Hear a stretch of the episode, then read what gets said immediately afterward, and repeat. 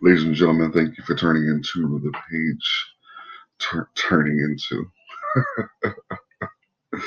thank you for tuning into episode eight of the Page Turners podcast, where we are doing book studies, book walkthroughs, book reviews, discussions on books. We are currently doing a book study walkthrough on Black theology and Black power by the late great Dr. James H. Cone. We are moving into chapter two, uh, where we will begin to see more of Black liberation theology unpacked from a uh, theological perspective. Much of this book has been so far, chapter one has been all about what Black Power is and isn't, addressing one of the, many of the myths and misconceptions on Black Power. Uh, if you haven't heard any of the previous episodes, uh, this is not a bad jumping point, jumping on point, because we're digging into a new chapter. But some of those things that we read in chapter one are foundational. And one of the things that I advise you family is while you're listening to this this book, this reading of this book and this breakdown of this book, remember the book was written in 1969, but many of the things are interchangeable with things that are taking place now. Even as far as uh, Black Power, the term, phrase, excuse me, the perspective can be interchanged with Black Lives Matter today. Uh, same, similar, man. It's very, very, very fascinating. I thank you guys, though, man, uh, for tuning in.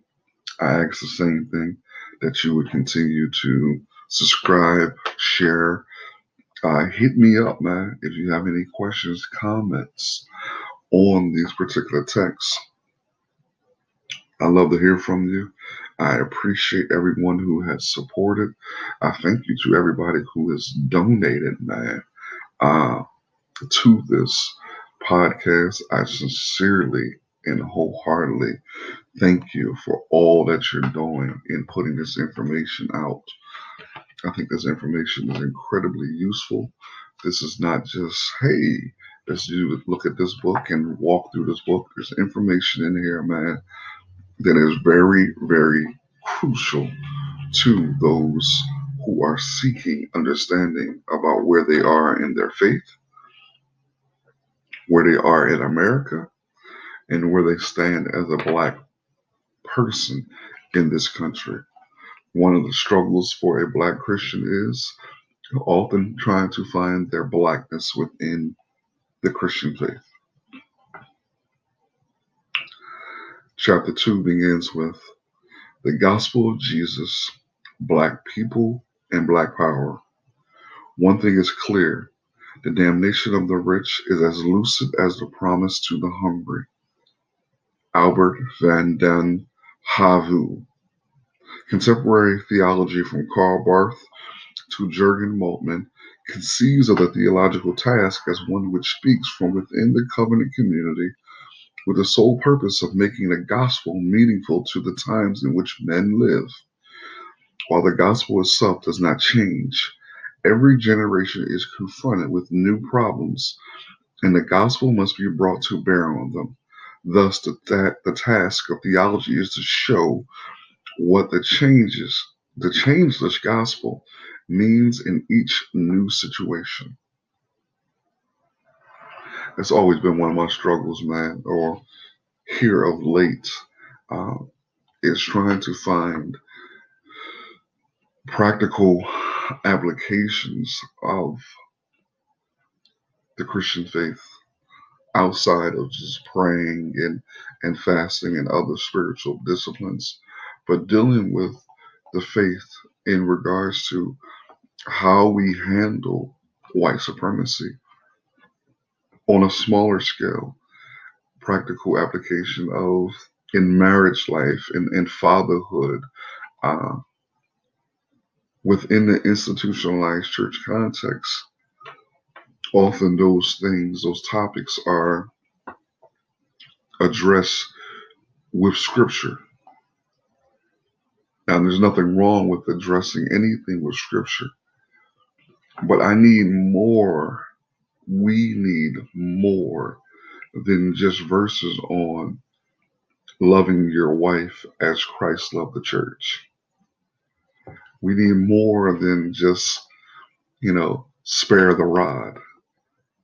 You know, we need more. And I think that's one of the, the, the failures of the institutionalized church is the lack of practical everyday application of the gospel. Back to the text. On the American scene today, as yesterday, one problem stands out the enslavement of Black Americans.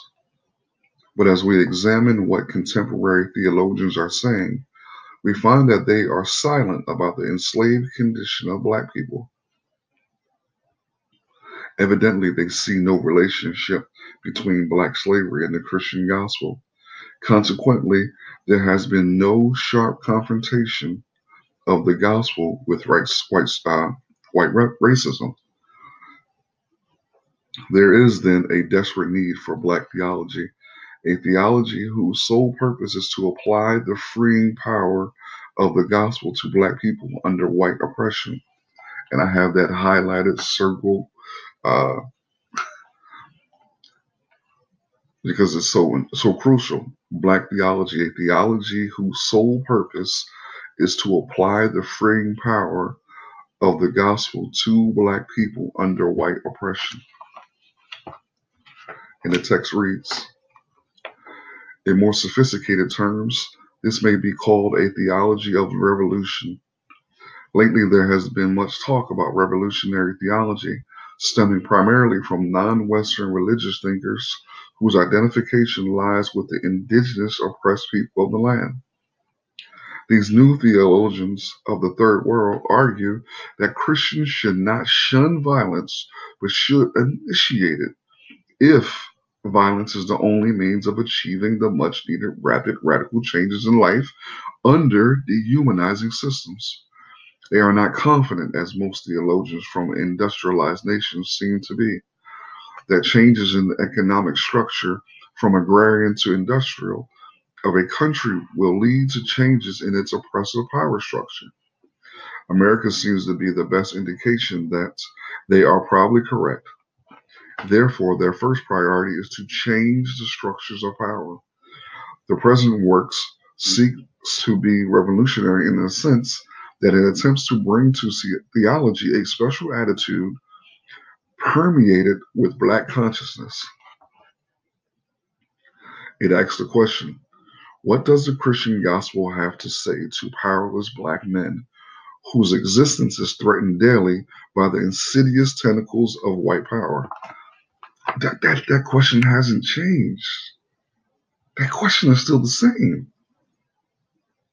That, that question is still the same today as it was yesterday. It's still the same as when it was written in 1969. What does the Christian gospel have to say to powerless black men whose existence is threatened daily by the insidious tentacles of white supremacy? Excuse me. Come on, man. Is there a message from Christ to the countless number of black lives whose lives are smothered under white society? Unless theology can become ghetto theology, a theology which speaks to black people, the gospel message has no promise of life for the black man. It is a lifeless message. Merely accepted the problems defined by white theologians. Excuse me, let me go back. Unfortunately, even black theologians have, more often than not, merely accepted the problems defined by white theologians. Their treatment of Christianity has been shaped by the dominant ethos of the culture. There has been very few, if any, radical revolutionary approaches to the Christian gospel for oppressed blacks. There is then a need for a theology whose sole purpose is to emancipate the gospel from its whiteness, so that blacks may be capable of making an honest self affirmation through Jesus Christ. This, this work further seeks to be revolutionary in that the fact that I am black is my ultimate reality. My identity with blackness, what it means for millions living in a white world, controls the investigation. It is impossible for me to surrender the basic reality for a higher, more universal reality. Therefore, if a higher, ultimate reality is to have meaning, it must relate to the very existence of blackness. Certainly, white Western Christianity, with its emphasis on individualism and capitalism, as expressed in American Protestantism, is unreal for blacks. And if Christianity is not real for blacks who are seeking black consciousness through the elements of black power, then they will reject it. We see this time and time again today with a number of other so called black religious organizations that black folks are rushing to because they're finding that Christianity is not real to them. It's not practical to them. Because while many churches are spending their time seeking God's face, black Christians or black people are seeking other answers to family trauma, to poverty, to white oppression. They're seeking other answers. So while Christianity, black Christians are, and do you see this, man? Do you see what he's talking about? This is prophetic. And I don't want to throw that word around. It's prophetic.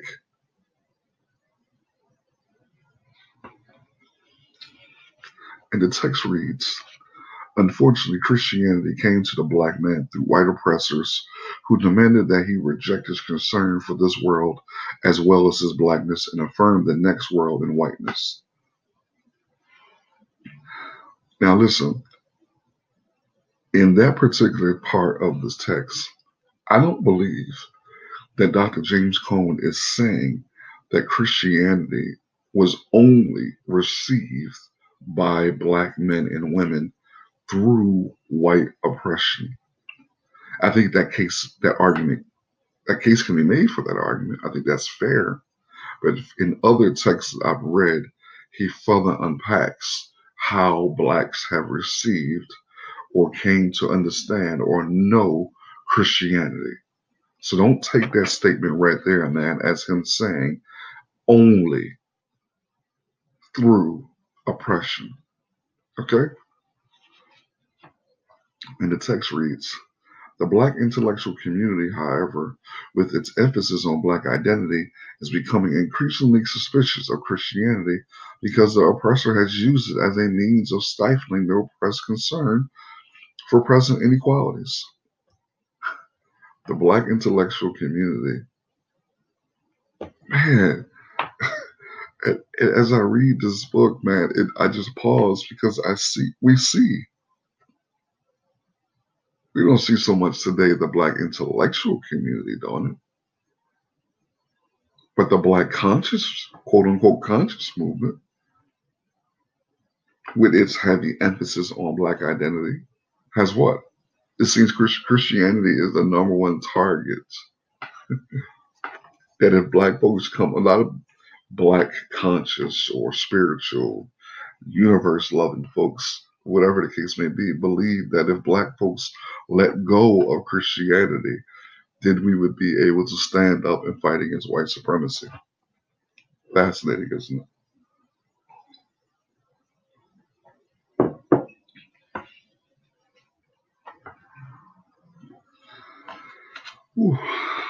Back to the text.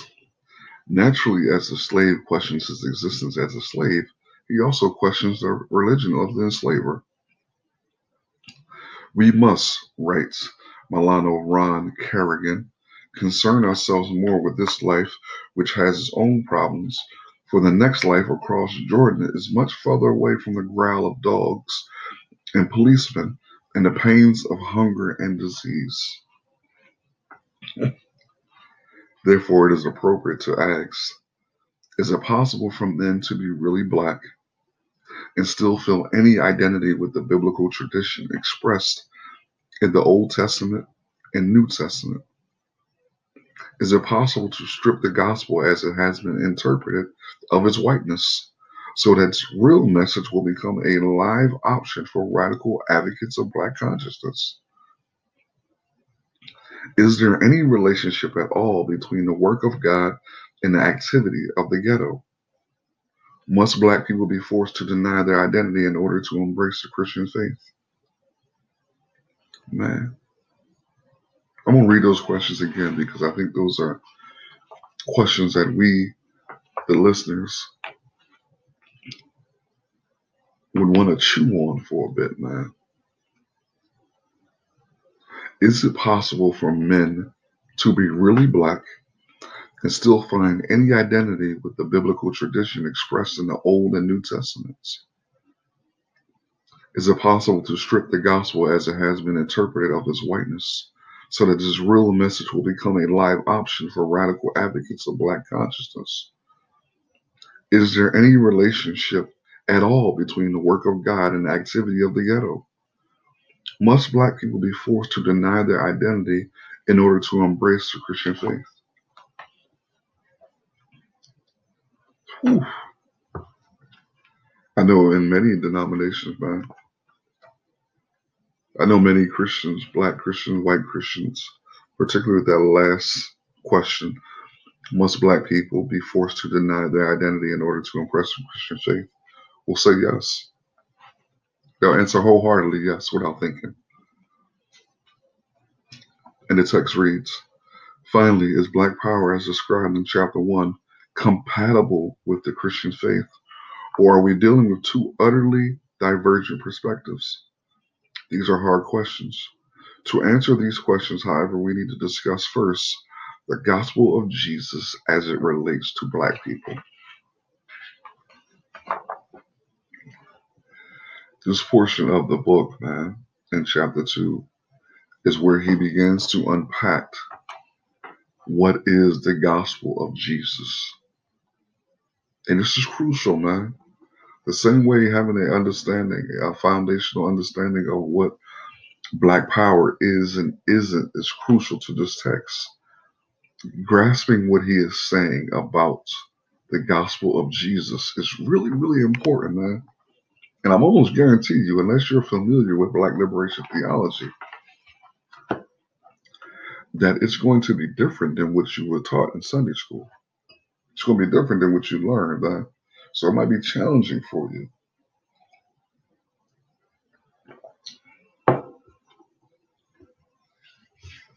It may be difficult. Cognitive dissonance may set in. You may wrestle with this. You may get to a point, man, in this particular aspect of this book study where you reject the whole thing. I pray that doesn't take place. But I also am not here to force black theology down anyone's throat as an accepted, as your chosen uh, theology. No, no, no, no, no, no, no, no. But the point of this podcast, this particular book study, is one to to highlight a great, great man, a great, great black man, a great, great black Christian man who in 1969 put out a great work highlighting his struggles with Christianity and the current civil rights black power movement and showing the parallels of what many black Christian men and women are facing today in 2018 when it comes to dealing with white supremacy. That's that's that's the point. That's that's the objective of this particular book study. Now, it's it, it should challenge you. It should give you something to wrestle with. It should open up some some some areas of thought, man, where you begin to to see some things differently. Well, here's what I know, and we're just gonna keep it all way 100. A lot of you are going to accept what this theology is saying, except the things that Dr. James Cone has put here. You're going to get a thirst for this this information, but then it's going to be that that difficult stage of actually living it out, sharing it with others. It's going to be the difficult aspect. And I understand, man. Just make sure you're not being too hard on yourself, okay? And the text reads What is the gospel of Jesus? Christianity begins and ends with the man Jesus, his life, death, and resurrection. He is the revelation, the special disclosure of man, of God to man, revealing who God is and what is his purpose for man is. In short, Christianity is the essence of, I'm sorry, Christ is the essence of Christianity. Schleiermacher was not far wrong when he said Christianity is essentially distinguished from other faiths by the fact that everything in it is related to the redemption accomplished by Jesus of Nazareth. In contrast to any many religions, Christianity revolves around a person without whom its existence ceases to be. For this very reason, Christology is made the point of departure in Karl Barth's Church Dogmatics. According to Barth, all the theological talk about God, man, church, etc., must inevitably proceed from Jesus Christ, who is the sole criterion for every Christian utterance. Amen. To talk of God or of a of man without first talking about Jesus Christ is to engage in idle abstract words which have no relation to, to the Christian experience of revelation. Therefore, Barth is best known for his relentless, devastating attack on natural theology, which seeks knowledge of God through reason alone, independent of Jesus Christ, whether one agrees with Barth or not regarding natural theology he is at least right about what makes Christianity Christian. That's important, man, because he quotes Barth a lot. So don't get too caught up on that notion. It's important. It helps frame and shape his thoughts. Okay? That's important. Here's a quote All theological statements win their Christian character only through their connection with Jesus. It is precisely Christology that discusses and establishes the justification in the appropriate form of theological reference to Jesus in a method, mythological, I'm sorry, methodical way. Therefore, theology theology can clarify its Christian self-understanding only by a thematic and comprehensive involvement with the Christological problems. Its teaching about Jesus Christ lies at the heart of every Christian theology. The teaching of Jesus Christ lies at the heart of every Christian theology.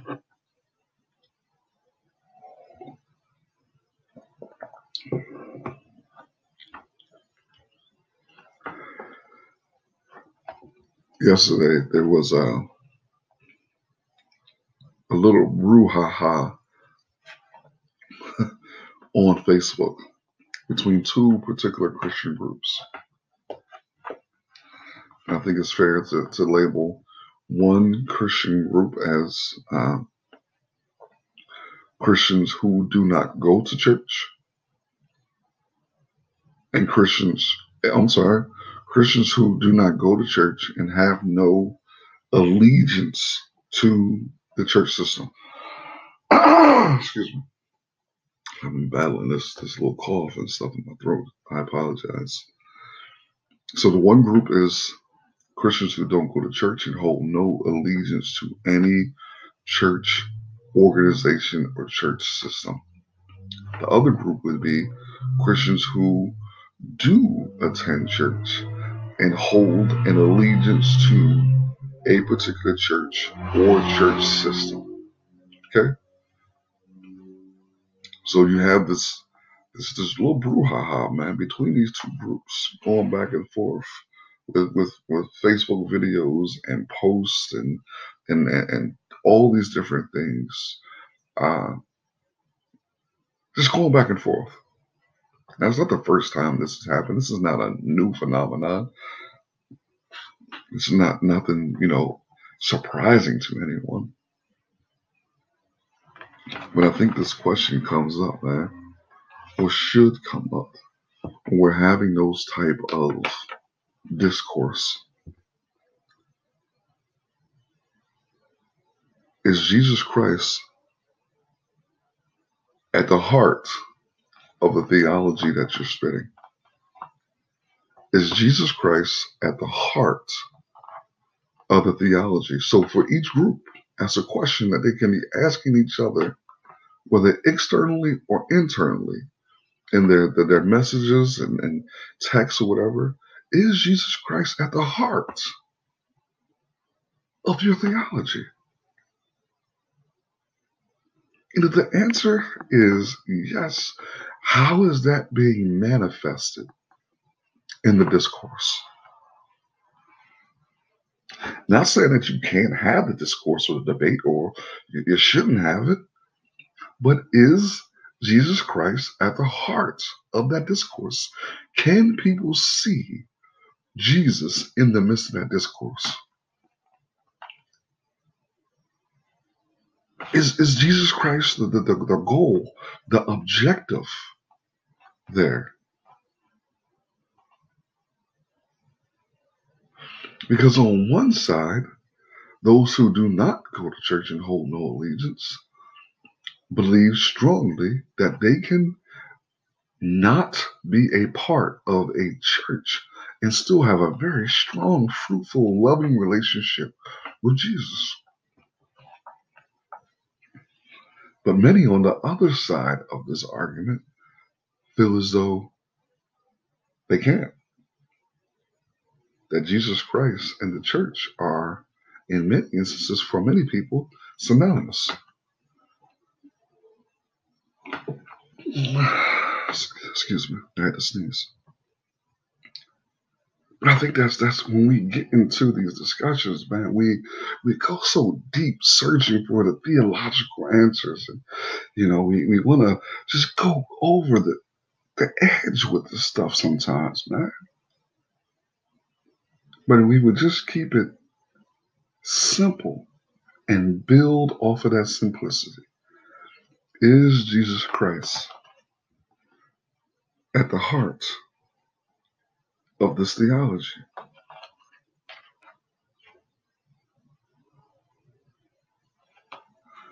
I'm going to read one little small little passage. Actually, I think this is, a matter of fact, man, this is a great place to stop right here. We're in chapter two, chapter two of Black Theology and Black Power by Dr. James H. Cone. And this chapter is titled The Gospel of Jesus, Black People and Black Power. This is a great place to stop, man. Uh, yeah, because he begins to go deeper and transition to a different topic underneath this particular chapter. So we're going to stop here, man. I thank you guys for hanging with your boy as I battle through some of these throat issues, man. Uh, it's that time of year. One minute it is 101. The next minute it is 71. Uh, just keep your boy in prayer as I, I battle through this. Uh, I thank you guys for tuning in, man. Uh, please continue, man, to reach out. Any questions, comments, concerns, um, hit me up, man. This has been another episode of the Page Turners Broadcast. It's your boy Elgin Bailey. Till next time.